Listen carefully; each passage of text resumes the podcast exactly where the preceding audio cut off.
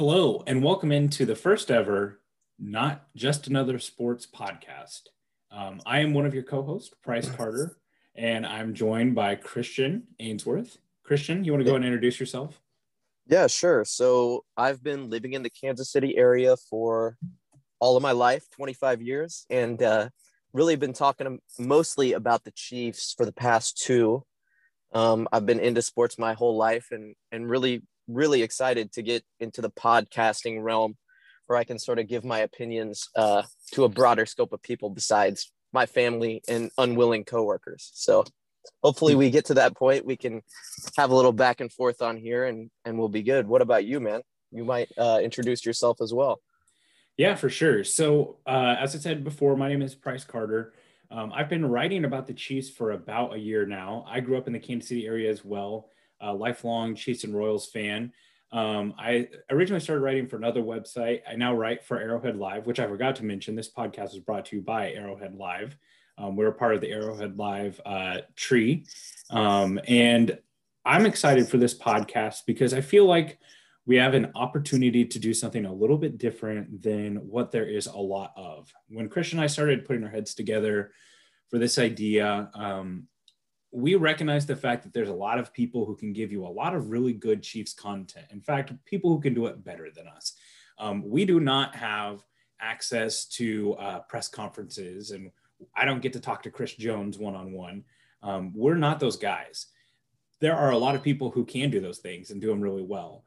But what I feel like we don't have a lot of, as far as within the realm of Chiefs, Royals, Kansas City podcast, is we don't have a lot of people who talk about bigger storylines, national storylines, and relate them back to Kansas City. Because I feel like, and Christian, you can correct me if I'm wrong on this, but I feel like, you know, it takes, I never just sit around and just talk about the Chiefs or just talk about the Royals. I, I always talk about national stuff. No, it, exactly. And, and like you said, that's kind of why we put this whole thing together. Um, I've always kind of looked at things with a broad, you know, painted things with a broad brush and, and looked at things in a broader scope and uh, i'm really excited that we can you know kind of give a different we can kind of be in a different lane if you know what i mean. Yeah and you know one of the things that i think is one of the things i think we will come back to a lot is the fact that we are not going to run away from our bias as far as like we both admit that we are you know kansas cityans and our perspective is that you know we are less likely to believe in um, like another team's quarterback because we believe in our quarterback more. Like we we are going to have an implicit bias. Fan is short for fanatic for a reason, right? So we're going to relate all these things back to Kansas City um, and kind of look at things through the lens of Kansas City. But also, and one of the reasons why I've enjoyed talking to Christian through some of Arrowhead Live connections is that I feel like me and him do a really good job of being able to take some of our fandom out of things we're not always going to look through things with uh, red and gold glasses. Um, you know, we are not going to blow smoke up you guys. We um, we are down to earth. We look at things from an objective perspective. We want to see the best in it. You know, we're going to definitely be locked into what's the best for our team. But in the same breath, we are not just so blind that we're going to sit here and tell you like, hey man, this is the year that Armani Watts is just going to take off and have like nine picks. That's that's not going to be us, you know. Yeah. So um, I don't, I don't know, man. I'm really excited to get into it. Um, Christian, is there anything else you got?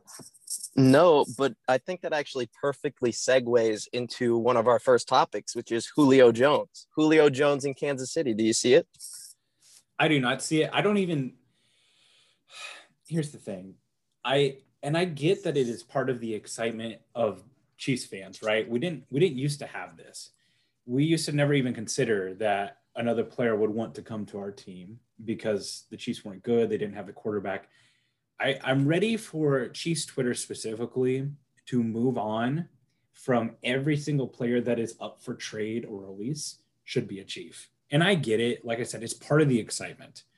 But there is nothing connecting the Chiefs to Julio Jones other than a graphic that the PFF media department made. Um, I myself am a I love Kansas City area sports talk radio. Soren Petro is excellent. Um, one of the people I look up to in this industry. He is really good friends with Eric Eager, who works for PFF. Uh, you know, if you follow him on Twitter, you probably recognize him as a guy who tweets about the Chiefs a lot. And he said, "Yeah, And when Petro was talking to Eric Eager, Eager said, "Yeah, that's our social media team."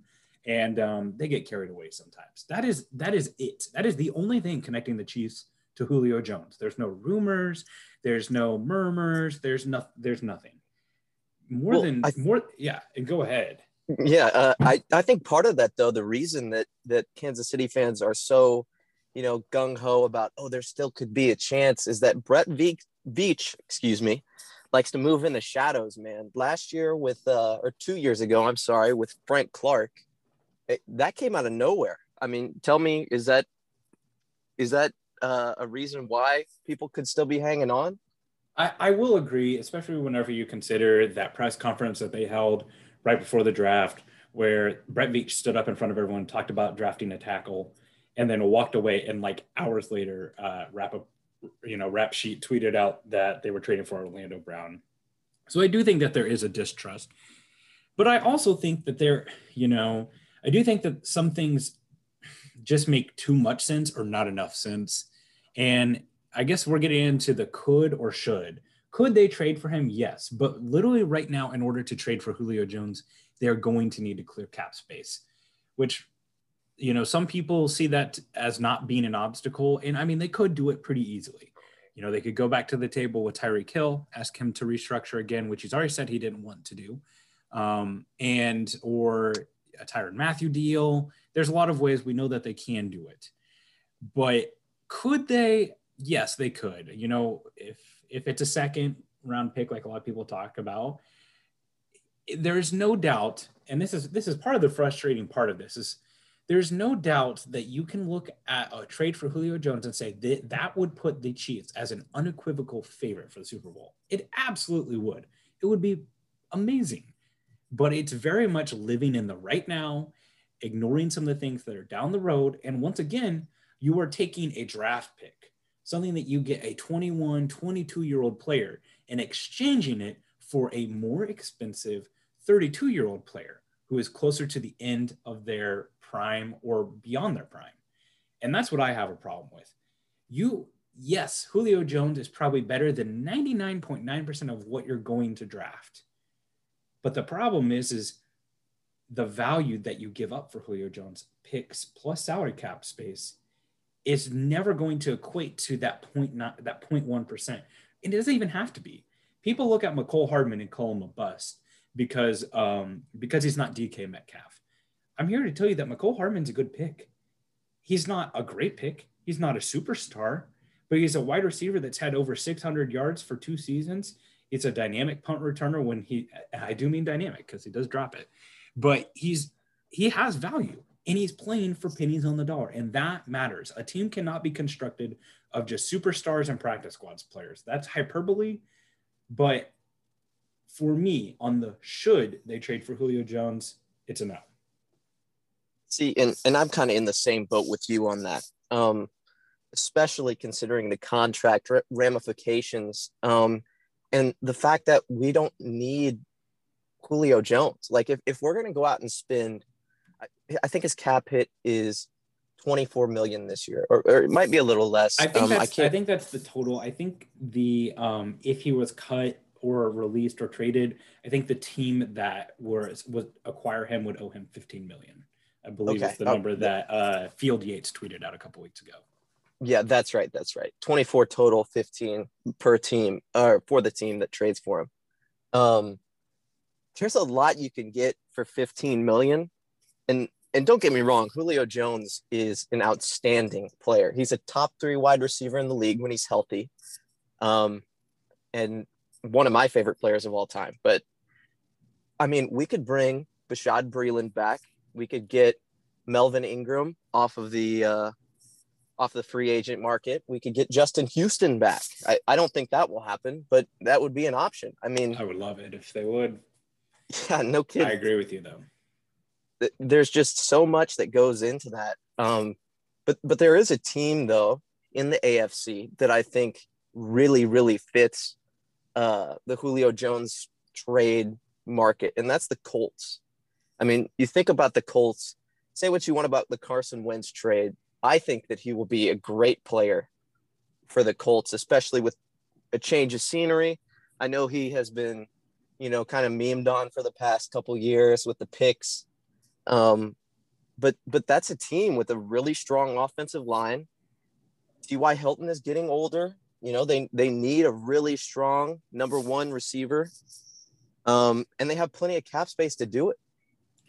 Is and, that is that off base? Is there a team and, like and see, uh, a little bit better? You're, where you're coming from right now is exactly the place that uh, salary cap is fake, salary cap is not real. People need to understand.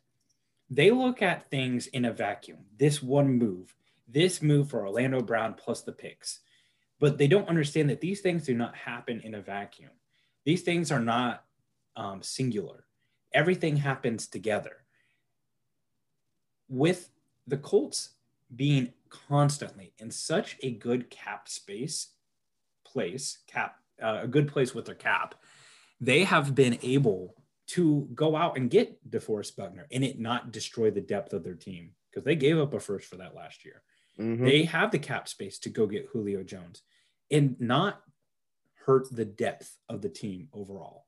The Colts are one of those teams. The Browns are right there right now too, where they might eh, the Bucs are that way too where they might have one of the best rosters in the nfl cumulatively now for the colts it may not matter a lot. Julio jones could be great but if he's going to be limited by you know you were mentioning carson wentz then you know it might not be a great pick. But personally i completely agree.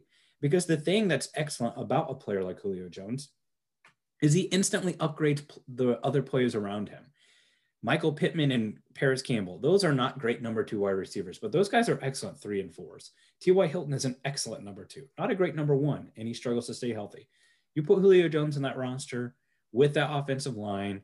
You know, Jonathan Taylor was excellent in his first year. I mean, that instantly takes just elevates that whole offense, including Carson Wentz, who, you know, we saw what Stefon Diggs for Josh did for Josh Allen. So I agree. I think that's a good I think it's a good landing spot. I, as a Chiefs fan, am really worried about him going to the Chargers. The um, the idea, uh, I don't I don't necessarily think that Justin Herbert is going to be exactly what he was last year. I don't think that you know he. I don't think he's going to suck, but I don't I don't necessarily believe that he's going to just keep ascending from where he was last year. But an offense of Keenan Allen, Mike Williams, Julio Jones, Austin Ekeler. They have another pretty good rookie running back whose name is escaping me right now. They went and got their center. I mean, that would that would be a pretty stout offense for sure. You know, I would agree with you. Uh, it it will be incredible uh, weeks one and two when everybody's healthy.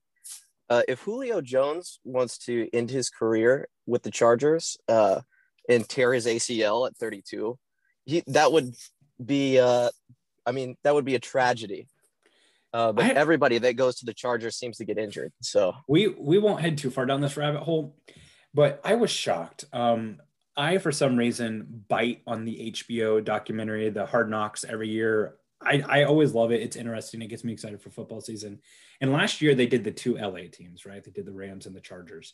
Yeah. And I will never forget watching that. And no one no one was really paying attention to because everyone was talking about uh, the COVID storylines and the social justice storylines and several other storylines. But I remember watching, there were two or three scenes in their training camps where it was like so obvious to me. It's like, oh, this is why their players always get hurt. One of them was, and they made this huge deal out of it. They were stacking like tackling pads. So like those pads that you hold on your shoulders for the players to tackle. Yeah. Yeah. They were doing the classic like LT, LaDainian Tomlinson dive over the line drill for the running backs. And um, the former coach there, uh, head coach, he used Anthony Lynn, he used to be a running back. So he worked with the running backs and he kept stacking the dummies up higher and higher and having all the running backs, including Austin Ekeler, who they just paid good money to, dive over the top of it onto a pad and I was like, why is this necessary? Like these guys get in the gym and they do their box jumps and all that stuff. This is not necessarily, this is not practice. And then there was like a scene where Mike Williams like hurt his shoulder in camp because he was laying out completely for a ball in practice. And I just feel like I never see that. I usually go out to Chiefs training camp and I feel like I never see the Chiefs do that. And I was just, I was just shocked. And I was like, this is exactly why um, like Hunter Henry tears his ACL in OTAs or something bonkers. But either way, I think I think we're both in agreement that Julio Jones is not going to be wearing red and gold, and he shouldn't be. Am I correct? Yeah. Is that kind of where yes, you're at a hundred percent. I mean, with the cap situation being what it is, and I know people say, "Oh, Julio doesn't get injured," and and things like that. Well, in my experience, not granted, I'm only 25, so you know I could be completely off here. Uh, NFL players don't usually get healthier the longer they play football. Um, and I think you've got a guy, obviously, he's a freak of nature. I mean, like, just completely, he's the apex predator of wide receivers. And, you know, he gets injured last year. It's sometime at some point the rent comes due, and, and, you have one guy roll over on your ankle and, and that's it for the season. I don't, I don't Yeah, think it I- makes sense structurally for the the cap or uh, for his, you know, his age. Yeah, and I and I think people tend to forget too that this team was really really close to acquiring um, Juju Smith-Schuster, and they could have had him for like nine million dollars. And Yeah. I mean, I don't think that Juju is Julio Jones. Don't get me wrong; they're not even close. But Julio Jones is so much for this offense, and would be would be amazing, no doubt. But I I guess what I'm saying is Julio Jones, how much percentage better does Julio Jones have to be to justify giving up a pick and the increased salary amount? 15, 20, 30%? Juju Smith Schuster is 85% of Julio Jones, and he would fill that role well. And he's a good blocker. He's physical. I know people hate him because he has TikTok, but I mean, I'm just saying that there are players that can give you a, a large majority of what Julio Jones has for much less the cost and zero draft picks. So I I think we're both in agreement. We're kind of beating that horse dead, but um, you know, it's gonna suck because if they do acquire him, I'm going to be excited. Like it's kind of like the Orlando Brown trade. I was against it in philosophy, but I was still excited for the player because like like we said, we have those red and gold glasses. We do get excited, but we can also acknowledge that the bill is going to be paid on this at some point. Oh yeah, yeah, exactly. I will be extremely hyped up if we trade for Julio Jones, but I don't think we should or will. So Agreed. Agreed. Okay, let's move on. Um, let's move on to the Royals here. Um, this is this is tough, um, especially because this this is a moving target all the time. But I want to ask you: Do you think that the Royals are close? And by close, I mean contending. you know, I I really don't think so. Um, and, and that's based off of a few different reasons. I mean, like Alberto has been kind of a disappointment. Uh, when we got him, he just he just hasn't lived up to uh to the hype or what we thought we were going to get out of him. Um, and we're walking way too many batters. I mean, like it, it seems like I think they I think Every they walked, single night. like yeah, eight yesterday. yeah, and I I did did a little bit of research. We're the third highest walk rate in baseball, and that's that's something winning teams don't do, you know. but uh, I I kind of see it though as as kind of a glass half full team. I think that we're we're right there. There's a lot of good things that that will come of this season, but I don't think a a World Series appearance is is on the table right now. Yeah, for sure. And I and I think I might have phrased the question a little bit incorrectly there for you. Um, I I don't think anyone really is considering the Royals for a con- true contender this season. I guess what I was meaning more of is how how do you see them being? Do you see them as a contender in the near future? How close do you think they are to contending for a division? How close do you think they're contending for playoff series wins in the next couple of seasons?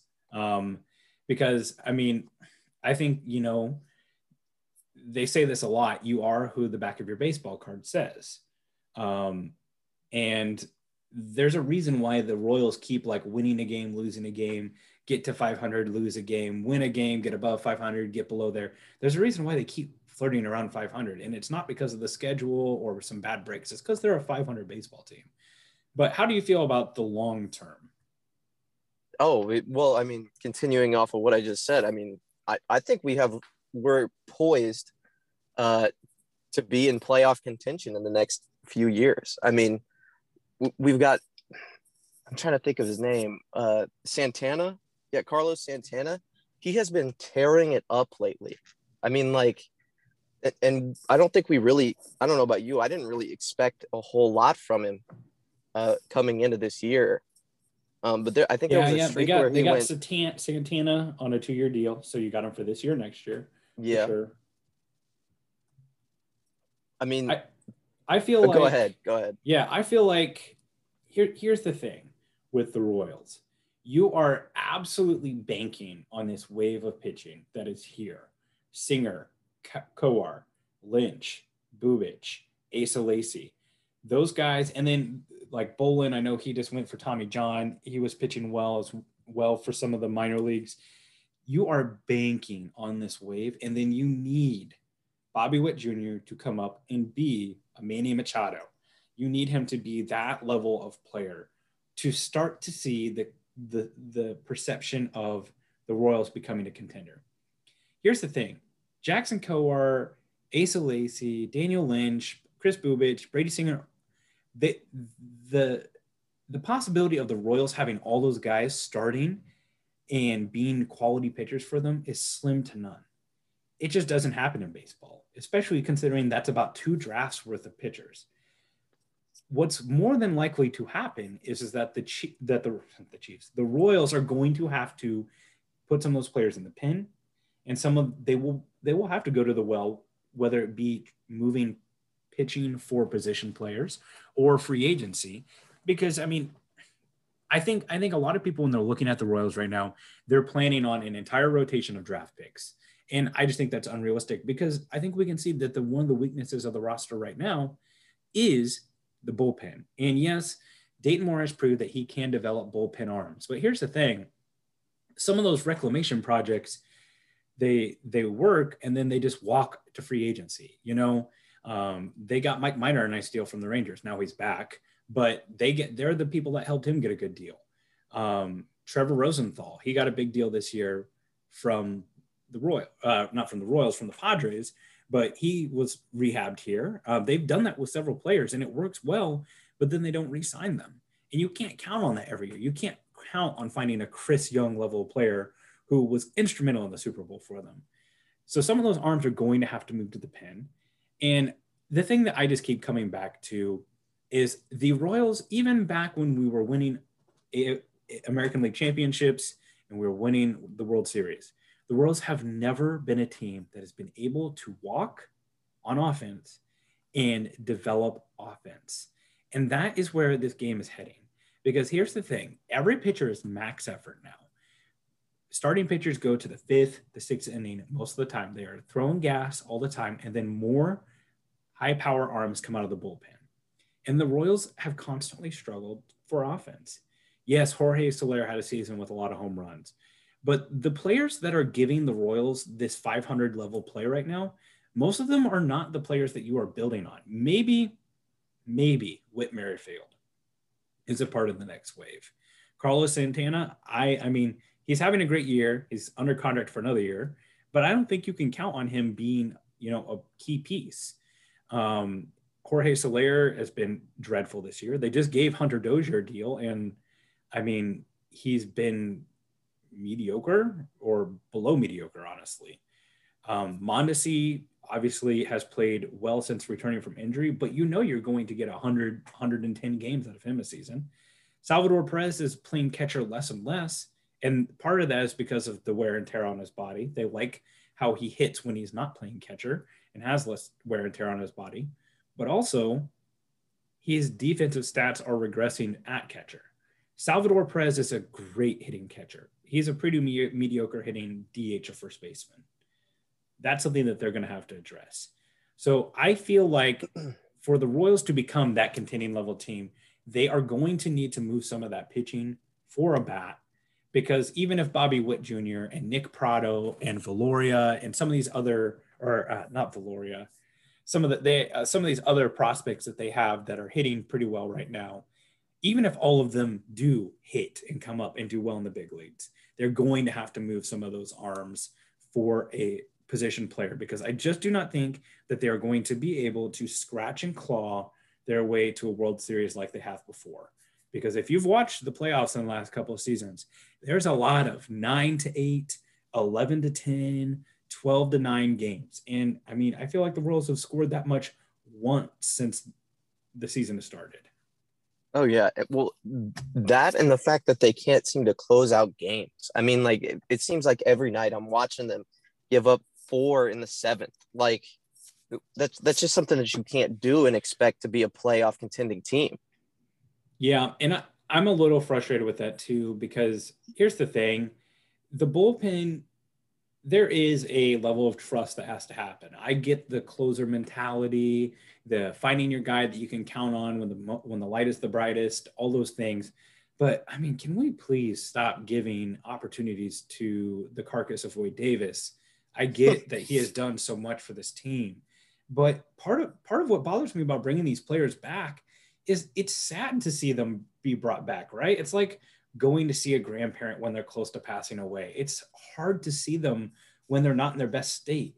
I want to think of Wade Davis closing out the World Series. I don't want to think of Wade Davis giving up a three run bomb and not getting a single out. That's not what I want to see. I'd much rather see upside arms from the minors come up. And you know what? If they flame out and they're not it, move on. It's not any different than what you're getting from Wade Davis. Um, I, and here's the thing I, I'm just not sure if Dayton Moore is the person that is going to take this team to another World Series. And part of that is is because I'm not sure they're going to another World Series anytime soon. And part of that is I'm not sure if Dayton Moore is the right person to do it. The thing that I keep coming back to, and sorry to cut you off. No, you're good. Baseball man. has changed so much since 2015. In 2015, the Royals were like the anti-Moneyball team. They put an emphasis on scouting, athleticism, contact in the playoffs, and the bullpen. They instead instead of Moneyball, which was based on on base percentage, they placed their value on bullpen, and basically said, "Hey, look, we can make our starters go five or six, and then have an ace come out of the pin instead of an ace in the rotation because we can't afford them." Well, guess what? Everyone's caught up to all that. The teams are smarter. They get it now. Even teams like the Dodgers and the Yankees and the Red Sox, who have all that unlimited money, they get that now and they don't get in as many bad contracts. And then when they do they can they can even take a good player and just pay out their bad contract to get a to get a, a prospect which i mean the dodgers did that a couple times in the past couple years where they take a prospect from someone in a bad contract and just basically write off the bad contract for the player and just get the get the prospect to help other teams relieve their cap space or not the cap space but help them relieve their salary so, I mean, I just I feel like it is harder than ever for a team like the Royals to succeed. And the reason why I'm not sure Dayton Moore is the right person is because in order for the Royals to do that, they're going to have to look like the Rays. And you, we just finished playing the Rays. You watch their team, and you you, you sit there and go, who are these guys? Like, you know, who who are these players that are coming up to hit? But then you look, and they're all taking walks. They're all hitting for average. They're not striking out. And then they're they're interchangeable. They they can mix and match and move picks for players and or not picks for players, but move players for prospects.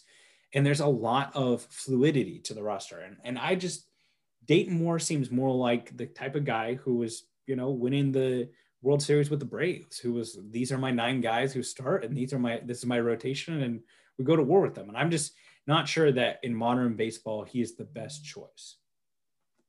No, I, I would completely agree. I'm, I mean, you, you kind of see the trajectory of, of where this team is heading right now. And, and like you said, baseball has evolved so much.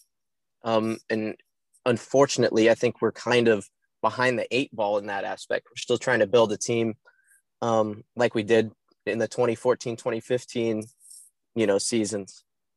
Um, man, I, it, what's kind of your one fix? What, what would you do this off season to to right the ship, I guess? That's really tough. I mean, for me, honestly, I believe Kris Bryant is going to be a free agent this year. I really feel like they need a lockdown guy that they can count on for the next three to four years that is going to be a great offensive production that can be a team leader. I know that his production did not nearly match what did not nearly match what he was as a um, as a player, but his reputation, Eric Hosmer, man, they need an Eric Hosmer. They need a a vocal leader, a guy who can lead this team, show them how to win, kind of like the James Shields trade was too. They need that guy with swagger. And I I would love for them to sign a big bat like that and just shock everyone and give, you know, go ahead and give out the biggest deal that the Royals have. And I understand that there's risk in that, but this is the difference between the NFL and the MLB. There's not a cap. So, you know, if they get into a big deal, a big deal with Kris Bryant and he kind of flops out and isn't exactly what they wanted to, they can, you know, they can right the ship on that. And I would love to see that, especially at third base, because I don't think they have a long term answer at third base. I mean, maybe it's Bobby Witt Jr., but I, you know, I he can move somewhere else. I I would love to see them go and get that big bat for the next three to four years, a guy who can take a walk, who can hit for average, hit for power, who's won a ring somewhere before. And um, I, I feel like that would be the best thing for them because there is so much pitching out there. Well, you see, you say we needed Eric Hosmer. Just wait about four or five years and we'll sign his corpse to a, a three year contract. Because that seems to be what we're doing with uh, all of our old players anyway. Yeah, man. I mean, I'm I'm waiting on the next Alberto Mondesi injury. That way we can see Alcides Escobar. I have tweets saved, ready to quote tweet them whenever he gets called up and is starting and hitting ninth for the Royals because it's, it's just going to happen. It's like it's like um, Ned Yost is still somehow like controlling this team by proxy, and that's not like Mike Matheny has done a fine job. I really think he has, but there are just sometimes it's like Ned, are you still there, Ned? But well, yeah. Either way, um, let's see. Which which you want to go to next? You want to talk about the 2018 QB class, or you want to talk about the flopping? I was going to say this is signing older players to to contracts. I think we have to talk about the Bucs and how they shouldn't be considered the Super Bowl favorites this year. See, I'm actually going to disagree with you there, and here's why. The Buccaneers have been they were a team that had a lot of things going against them um, as far as putting that whole new team together. They had you know, not a lot of time to practice with a new quarterback. They added Antonio Brown to the mix late. They had a lot of like things that went against them winning the Super Bowl, and they still did. They are a young team. They brought back all of their players. I just don't see a reason to think why the Buccaneers are going to be worse next year. Um, you know, that offensive line is all returning. Do I think that Tom Brady is going to just like get better? No, but also the thing that helped the Buccaneers win the Super Bowl was the fact that they stopped trying to run Bruce Arians down the field passing game and started running more of what he run in New England. They've got loads of offensive talent on that team. The defense is still there. You know, the pass rush is about the only thing that's aging. The secondary, while it's not great, it's also not bad. There's not a there's not a real weak link there. There's good players in that secondary, and then we know about the linebackers. I here's the thing, the Chiefs are, and this will, and I'm a constant warrior. The Chiefs are one or two injuries away from being completely out of contention, and I know that that's easy to say for almost any team because yeah, if Tom Brady goes down, the Bucs probably aren't winning the Super Bowl, but I I do not feel like you can consider the Chiefs Super Bowl contenders if Travis Kelce or Tyreek Hills goes down. And the Buccaneers are foolproof on that sense. If an AB goes down, they've got two more big time wide receivers. Heck, we forget that OJ Howard, who was a pretty good tight end, who didn't play last year because he got injured during the Buccaneers season or a uh, season earlier, he'll be coming back as well. That gives them three good tight ends with Gronk, him, and Cameron Brate. I mean, here's the thing we're splitting hairs. Chiefs, Bucs. The only thing I'll argue for the Chiefs is that I think that they have more upside at the quarterback position. Like I think you know, throw for throw, Mahomes can definitely go over what Brady can, and I also feel like I would rather have Andy Reid as the head coach. I feel like he's the better tactician and he's more innovative. But I, I can completely see a reason why the Buccaneers should be favored over the Chiefs. See, the, the only thing that I have, you said they're a younger team, and, and I believe that that's true as far as, you know, most of their players. But Brady, Suh, Gronk, and JPP, they're all over 32. I mean, JPP was a major component in their pass rush last year, and and so was Suh. I mean, two both of those players go down. I mean, 32, you're getting up there in age, especially for a uh, defensive lineman. Um, I I mean, I just see one of those players going, two or three of those players going down, and and there's nothing you can do about it. Yeah, and I mean, you've got Vita Vea there, who's still a good pass rusher. They drafted a couple of pass rushers this offseason as well. I do agree that that team is pretty re- reliant on the pass rush. Um, you know, obviously, if that pass rush isn't as strong, that secondary is not going to look as great.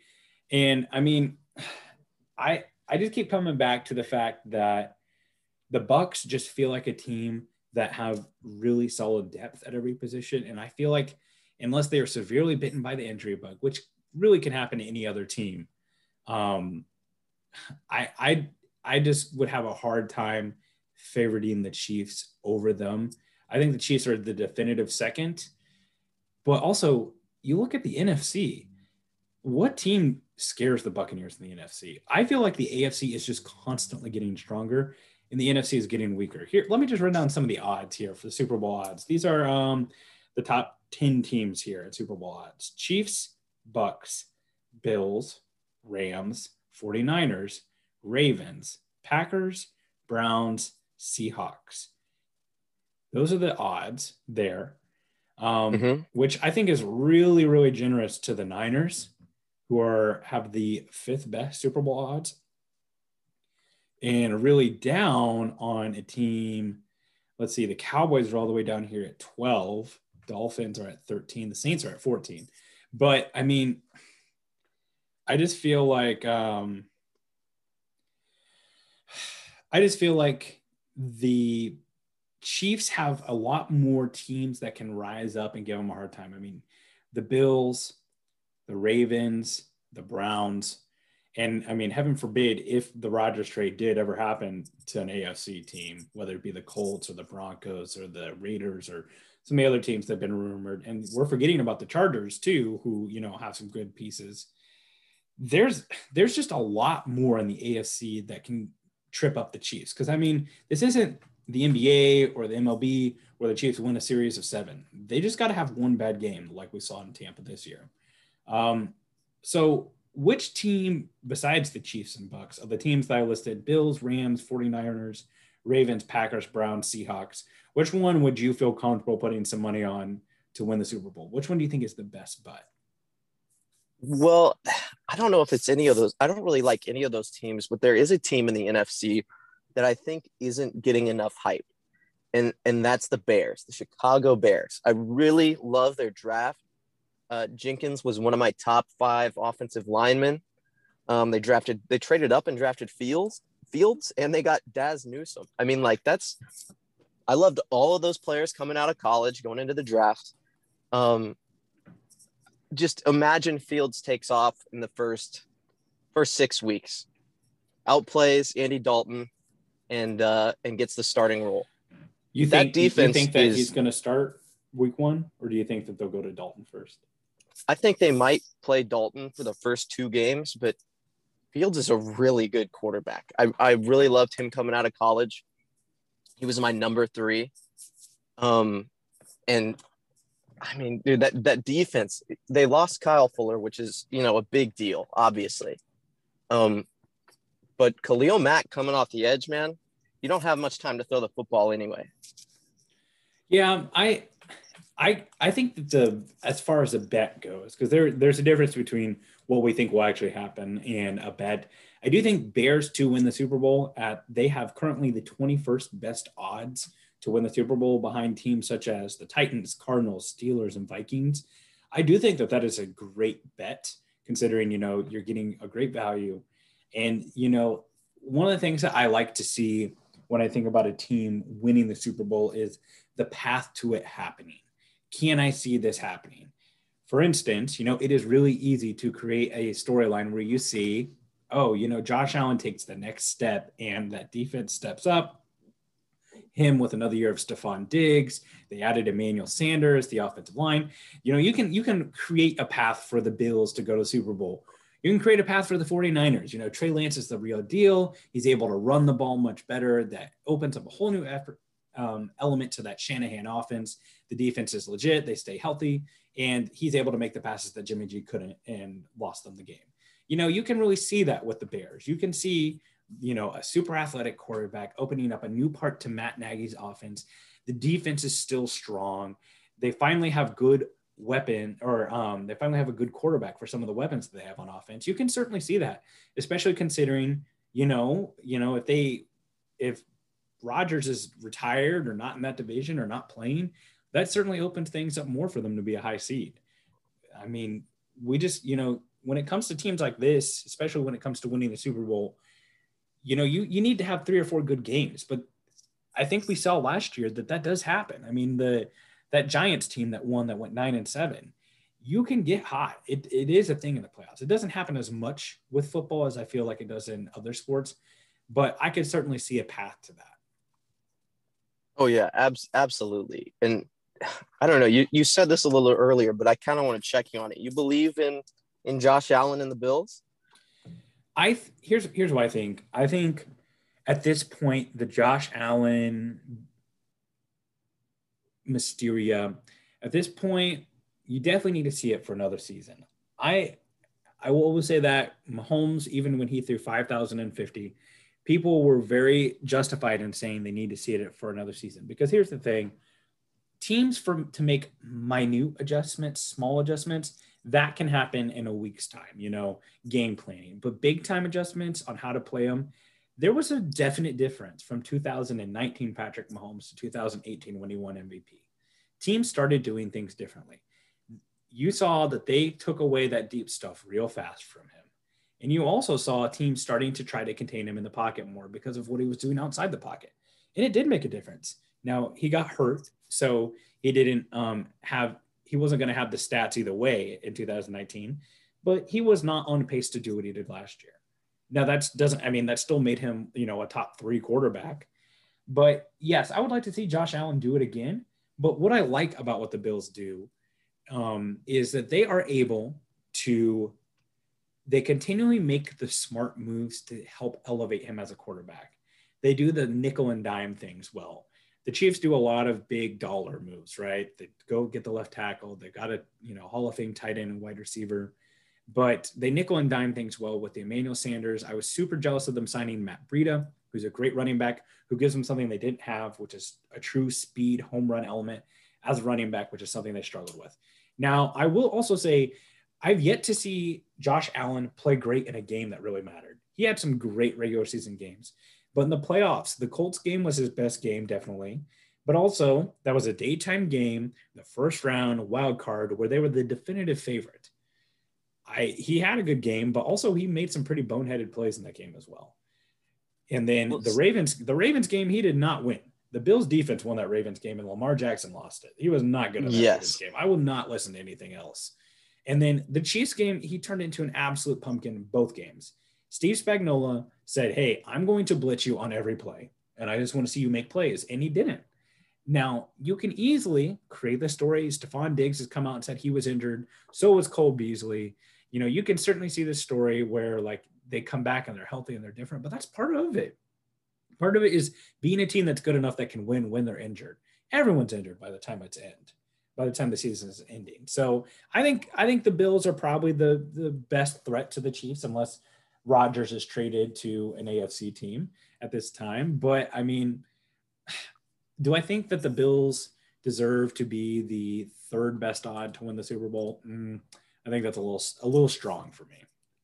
Well, you say he, can't play in big games, or he hasn't done so uh, up to this point. Um, I think there's an argument to be made that Patrick Mahomes in the Super Bowl is is about the same way. Uh, so I I really have a hard time saying, uh, you know, he can't do it when the lights are on.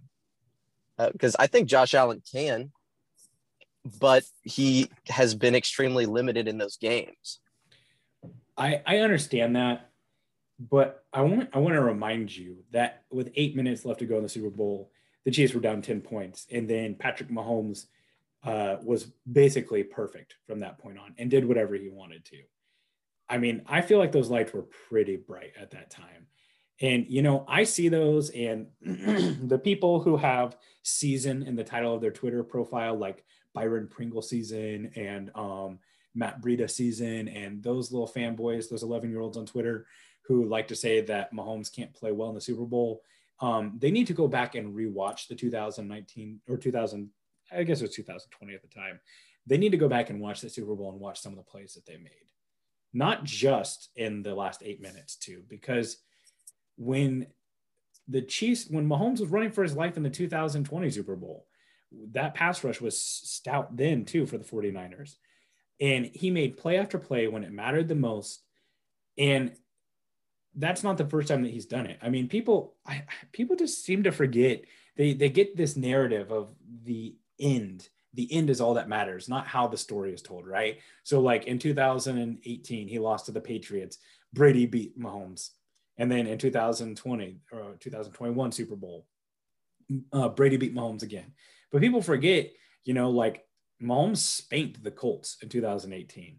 And then they, you know, came really close to beating the the Patriots in 2018, and they caked walked. They would have mollywopped the Browns if it had not been for Mahomes getting injured.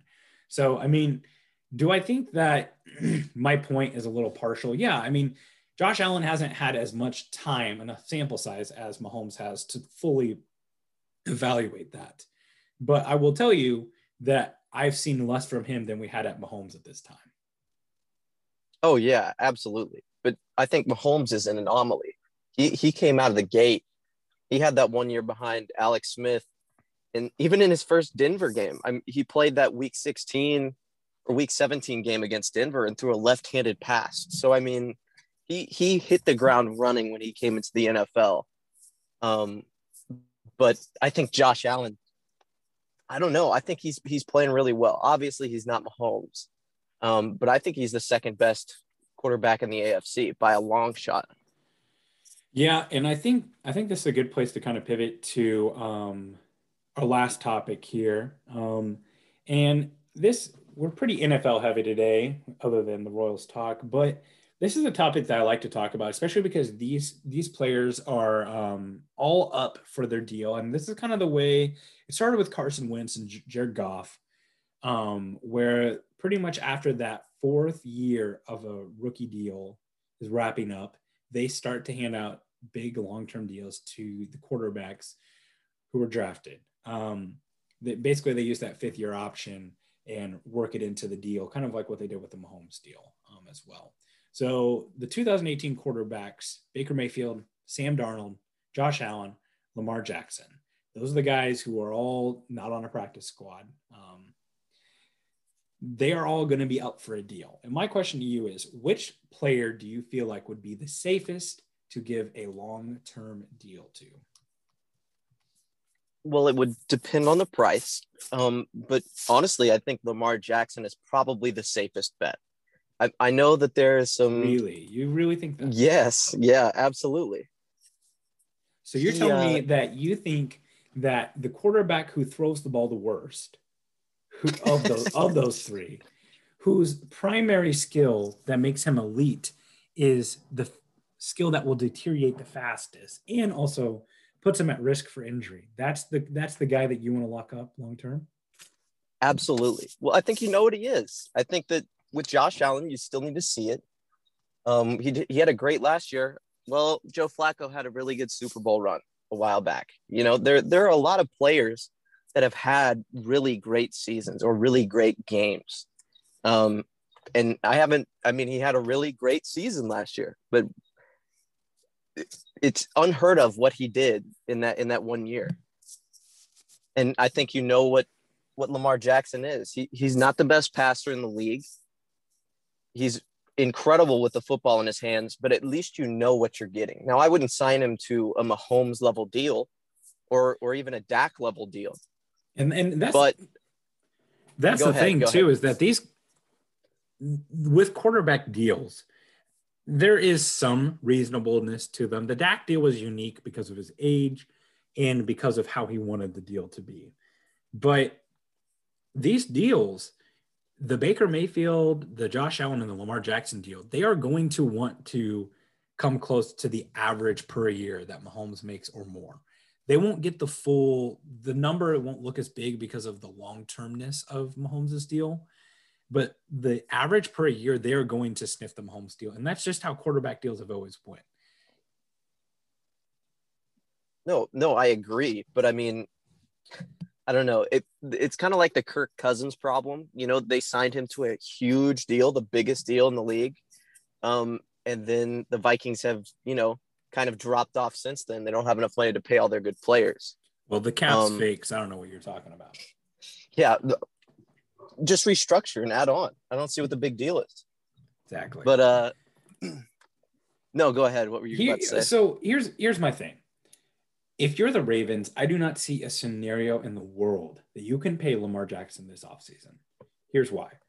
They have went all in on giving Lamar everything he needs. He has a top five tight end, Mark Andrews. He's got Hollywood Brown, Sammy Watkins, two good wide receivers that they drafted this offseason, and they're supposedly still in the Julio Jones running. They drafted some, some more offensive linemen. Now they did trade one away, obviously, to the Chiefs. They still have good pieces on defense. This is the, you know, crap or get off the pot year for Lamar.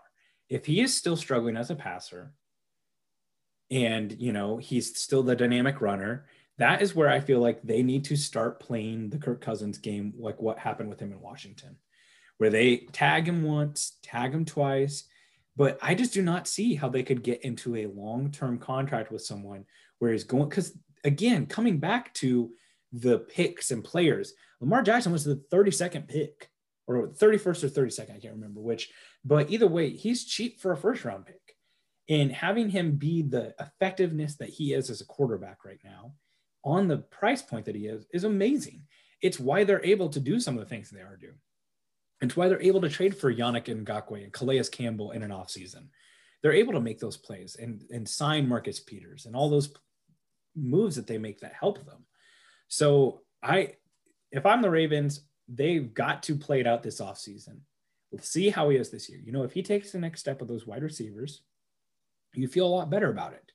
Because, you know, Josh Allen doesn't, or not Josh Allen, Lamar Jackson doesn't need to be Patrick Mahomes because of his rushing, but he needs to be, he needs to be Derek Carr throwing. He needs that. And at this point, the problem with Lamar Jackson is this when the game script favors him, he has an unbelievable weapon. But that just doesn't happen. And when he is forced to sit back and throw, when the defense isn't stopping people, when he doesn't have the running game going well, when he's in a throw first situation, that is when he crumbles and doesn't have it. And we saw it in the playoff game against the Bills. It was a windy, rainy night. They were struggling to run the ball. The Bills said, You are not running the ball on us. They stacked the box and he threw a pick six.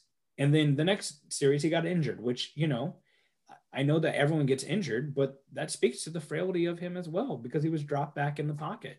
And the Bills aren't exactly a tremendous pass rush at that point. Well, I, I think that's a little unfair. He he did get injured, but I think that there's a difference between, you know, getting nicked up and it being because of your play style. I mean, RG3 got injured because of his play style. Lamar Jackson has taken a lot of hits, but he's also very smart with the football. He, he knows when to duck and dive. He knows when to run out of bounds.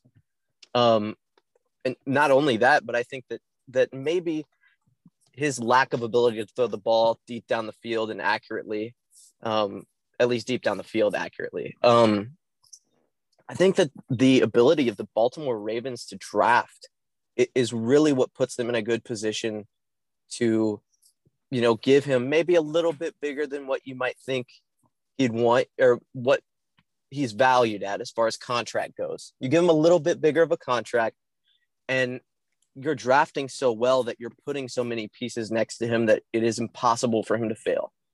And you know he's a fighter, you know he's a guy that's going to give it his all and it's not like he crumbles under the pressure either. He's a guy that can get you a first down I mean, third and 10, he can get you a first down when you need it. And, and I, I think that, I think the thing to remember about Lamar Jackson. Then we'll move on to the other quarterbacks. Is is that the thing about Lamar is is that he plays a style of football that will make him susceptible to getting injured, and that doesn't necessarily that's not necessarily a bad thing. Patrick Mahomes does that well. He constantly is keeping the play alive, keeping the play alive. And you're right, he is smart with the football when he is a rusher. You know, he goes out of bounds, he slides, he knows how to do those things.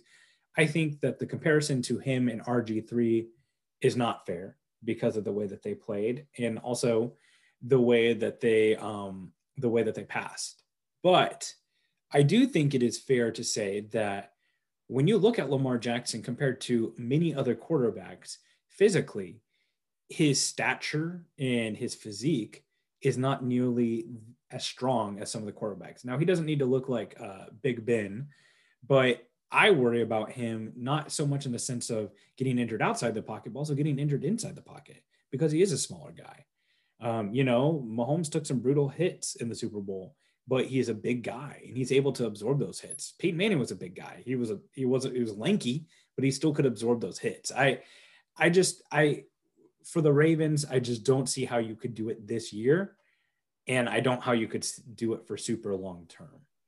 But so, who would your choice be then out of those four? And that's where I was going. I feel like at this point, man, I feel I almost feel stupid for saying this, but I feel like the safest person to sign in this group might actually be Baker Mayfield. And here's why. Baker has had two good seasons, one bad season. His one bad season, he had to clown as a coach. His system, when I say his, I mean Kevin Stefanski. His system complements complements Baker Mayfield, and I also feel like Baker Mayfield, you know, he's in the commercials, he's all those things. I feel like he would probably be a little bit more willing to not try to t- make best quarterback in the league money. I think he knows he's not that. I think his agent knows that. I think the fan base knows that. Everyone knows that Baker Mayfield is not a top five quarterback in the league. So the reason why I think that he would be the safest person to go long term is because if you pay him, let's say like top four QB money per a year, you get him on a couple year deal, he's gonna give you those cap savings enough. I mean, all this is enough, right? And then he also has been fairly stable in his production. Yes, he had that one rough year, but a lot of things went wrong that year. I feel like he might be the safest thing. In in in contradiction to Josh Allen, who has every right after the year he had last year to try to get top end money. But also, he's proven to be the more volatile player as far as his production. He's had some rough years. Now, I think we I think a lot of people kind of forget how he was in the year before last, where he wasn't bad the year before either. But you know, he does have a habit to making those back-breaking interceptions, and I, I mean Baker Mayfield makes those as well. But I just feel like Allen is going to try to get paid like an MVP, a top three MVP player, like a, the all the second team All Pro player he was last year, and yeah. you you might be able to pay Baker Mayfield Pro Bowl money if you if you catch my drift. There's a big difference between that all pro and pro bowl money. And that might actually be the safer thing because if Josh Allen is more of 2018, 2019 Josh Allen and less of 2020 Josh Allen, and you pay him like Patrick Mahomes, like a top end thing, I, I feel like that might actually be the riskier move. See, and and I would almost go with you there, ex- except for the fact that Baker has had so much talent around him. And and that's something that gets thrown in Mahomes' face all the time, especially if you read the Twitter comments and stuff like that. Uh, but he has had, I mean, he had Jarvis Landry coming out. He had Nick Chubb. You know, he's he's had these incredible players. And he couldn't get it done unless he had a coach that was willing to run play action 90% of the time. I mean, I, I completely understand and agree with you with the Pro Bowl money. I don't think that he's going to demand uh, Patrick Mahomes or a Dak Prescott deal. Um, but I think he's a system quarterback, and and that's not necessarily a bad thing. He plays really well in the system that they have. But I think that when you ask him to go off script and you ask him to to hit some of those big throws down the stretch, I don't think he can do it. I mean, see the Chiefs Browns game last year in the playoffs. He had a chance. He had a chance to put it away. He had a oh, chance no, to go. man. They lost that game because ahead. of Daniel Sorensen's a dirty player. That's what Twitter told me. Yeah, I bet it was what Twitter told you. all, they, all they had to do is beat Chad Henne and they couldn't. I, you know, I think I think your point is valid, but I, I also think, and this is something that I think is, you know, we we're talking about baseball changing. I think this is an NFL thing that's changing. More and more, we are seeing it just. It's just a fact now that good quarterbacks do well with talent. There was this thing that went around for a little bit because, you know, Tom Brady was throwing to Julian Edelman and like nobody else that you know good quarterbacks can make bad players into good players. And that is true to an extent. But also i mean there are lots of good quarterbacks who have struggled without good players. It's it you know a quarterback does not elevate every single player around them they can do a lot but they can't just carry a team on their back so your argument about baker having so much talent around him and that's why you're unsure of what he is it is it is certainly valid but I also feel like you could make the argument about Josh Allen as well. Because when did Josh Allen blow up? When he got Stefon Diggs and Cole Beasley as became, you know, the second wide receiver. And, you know, that's when he really took off. And I mean, both of those arguments are valid. But I think you can make that argument for literally any any quarterback that like, you know, we're scared to pay him because he was only good when he had weapons. But I mean, when do you ex- I mean, it, you know, very, very few quarterbacks can take nobodies and turn them into somebodies. I mean, I feel like Aaron Rodgers does that on a pretty regularly regular basis, but he still has, like we said last week, he still has an elite offensive line, a great running back, and the top two wide receiver in the league right now. So, I mean, I, I agree on both fronts with Baker and with Josh Allen. Um, and even, I mean, even Lamar, I mean, you're dealing with the same thing with Lamar there because, I mean, he's getting all this help from the wide receiver corps. He still has two or three good running backs, a good offensive line, a good defense all those players are subject to the talent around them. But ultimately, I think when it comes to locking them up to a long term deal, the number one question you got to ask yourself is are we willing to give up 10, 15% of our cap in a year to keep them here? Are they that valuable that the team cannot, that we can't have someone come in and give us majority of their production production? So then, what would you have the uh, the Ravens do then? Because they're they're kind of at a crossroads, like you said. Um, if if Lamar demands MVP money, and and wants something bigger than the Dak deal, what do you do? This is really hard because this is super aggressiveness that I don't think a team would ever do. It's really hard to look at a fan base and say, "Hey, the uh, MVP that's taken us to the playoffs every year and lost like six games in his career, yeah, we're going to go ahead and trade him." But here's the thing: if you don't think that Lamar Jackson has it, if they look in a room and say, "Look, we've got all this wide receiver talent now, we've got these running backs, we've got this offensive line, and he still can't get through to the big one," and they all see more than we see in practice, you trade him. You you let it known, let it be known that in the offseason that you're going to tag and trade him, and you get a king's ransom for it, and you go up and get your guy. But here's the thing you cannot you cannot create a quarterback that you want. You know, I do I think that Lamar Jackson's going to be an upgrade over Spencer Rattler or whoever's coming out of the NFL draft quarterback prospects next year? Probably not. Which, you know, that's hard. Maybe last year, you know, with Trevor Lawrence and some of the other quarterback prospects, that was a little bit more tangible.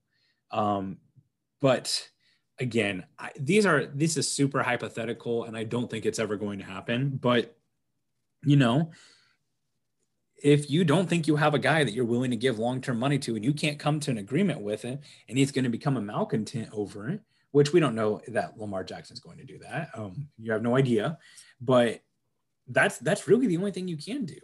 I don't think that they will. I don't think like the chiefs would ever have done that with mahomes or any other things but i mean it's it's truthfully the one thing you can do. Let someone else go give them the money if you think that it's going to be a bad pick or a bad deal See, I think that parallels really well with what Green Bay probably should have done last year. And you know, you take a quarterback in the first round, trade up to get him.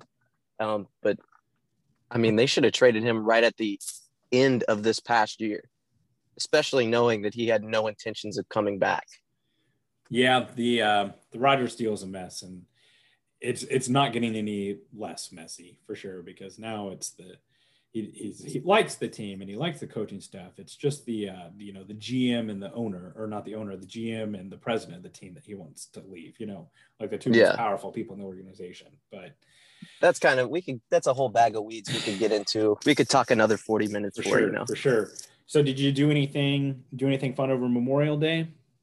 Uh, no, unfortunately, I uh, been really strapped up with work, and then uh, yeah. So you didn't mention it, but you're you're about to finish up school at Mizzou, right? Or you did? Yeah, yeah.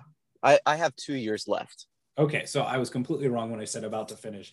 You're like halfway there, baby. Yeah, uh, well, I mean, kind of. Bachelor's in uh, psychology, and then a bachelor's in teaching. So that's a a whole thing. I want to get them completed at the same time. Do not feel bad about taking your time. I feel like that is one of the things that society, especially like high school, really like messed up a whole generation of like kids our age is that you must go to college and you got to get it done in four years. Um, so do not feel bad about taking your time on that. Um, you know, a lot of people have to work through college. Where, what do you do for, uh, what do you do for a job right now? Well, right now I'm actually working at a pool as a manager, like a uh, an aquatics manager. Oh, nice, nice. Um, yeah, my wife. So my not lifeguard or anything like that. Yeah, it's mix the it's chemicals, train the lifeguards, all that stuff. Yeah. Nice, nice. Yeah, I um today this is uh not a humble brag. It's gonna sound like humble brag, but if you've like seen a picture of me or know who I am, um, you will not be confused with this as a humble brag. But today um, I did the Murph workout, which is um, kind of a trendy thing that a lot of people do on Memorial Day. Um, if you've ever seen the movie Lone Survivor, starring Mark Wahlberg, uh, the main character, Mark Wahlberg, plays a military. I can't remember if he's a SEAL or a Marine, but uh, you know the story center around, centers around him and his fight for survival, as he was the last member of his platoon that survived, and he did a workout that um, consisted of running one mile, 100 pull-ups, 200 push-ups, and 300 air squats, followed by another mile with a 20 pound vest on, and that was what he did every day. Um, now I did not do all of those things, but I did do some of those things. I ran a mile, did 100 setups. I did it here at the house because I had to work this morning, so I wasn't able to go into the gym and do it. Um, so I did 100 setups, I did 100 push-ups, and then I did 200 air squats, and then ran another mile, which I got it done in about 48 minutes, which is really good for me. But um, that was really cool to kind of do that, and um, also, you know, I, I think this is one thing that is frustrating around Memorial Day is people people get mad at people for not caring enough about Memorial Day. And then people also get mad for people getting mad about people caring about Memorial Day, if that makes sense. It's almost like no, I, we're, we're mad about people for caring, and then we're mad at people for not caring enough. Here's the thing um, I'm willing to bet that most of us who are not veterans or do not have some immediate family in the military, we probably do not wake up every morning thinking about the military, thinking about veterans, thinking about the battle that happens after their service and thankful for those who have given the ultimate sacrifice. But today, hopefully you did. And that's really all you can do. You know, if you're a person who wants to go above and beyond and volunteer your time to a shelter or something like that, or a cause, or to donate finance, financial support to it, that's excellent. But you don't have to feel guilty that you went to the lake this weekend or that you went to a barbecue or like, you know, some people look at things like the Murph workout and think that it's just about getting clout and getting people to recognize you. But the point is, that you took time today to do something different than you normally did. And I, you know, I'm sure you at the pool took time to do that as well. Um, and it's okay to enjoy your holiday week, your holiday weekend as well. Oh yeah, and and like you said, just just being conscious conscious of uh, of veterans and, and what they do for the country. I mean, really, I don't even, depending on how you view it with, you know, the whole national anthem thing in sports, um, I think everybody can come together and say, uh, you know, we care about the military. I don't think that that's, uh, that's out of, you know, out of sorts or, or something controversial to say. Um, but yeah, uh, hopefully everybody did something to, to, uh, to remember the troops that have fallen and those who are still serving. I mean, Absolutely. it's a great, great weekend. Absolutely. Great thing to do. Well, I think we're going to call this a wrap for today. Um, we recorded this on the on Memorial Day, so um, whenever we post this, hopefully Julio Jones has not been traded, so half of the podcast is not voided. Um, we encourage you guys to keep listening. Um, we love feedback. Um, you can follow me on Twitter at Price A Carter is my Twitter handle. This week, I'm going to have a piece go live on Arrowhead Live. I'm doing a little series about the most underrated and most overrated players on the Chiefs' current roster. Uh, this week, I'm writing about the underrated because I feel like I'm a little too negative sometimes when I write. So I'm doing underrated first. Uh, Christian, you got anything you want to plug or your Twitter handle? Uh, yeah, I'll plug my Twitter handle. Uh, it's and keep in mind this is a little cringy. I made it a few years ago, but uh, it's C breezy underscore edits. Um, I do a lot of graphic design as well. Um, so this weekend on Arrowhead Live on our uh, mother account, we'll be posting two of my uh, iPhone backgrounds that I've created. Um, but I do a lot of that type of stuff uh, weekly and and throughout the week. So follow me there if you want some cool uh, graphic design, edit, NFL stuff. Beautiful. All right. Well, thanks for listening, guys. And uh, we're probably looking at doing this either weekly or bi weekly. Um, just kind of depends on how things go and what the demand is. So we appreciate you listening and uh, have a great night.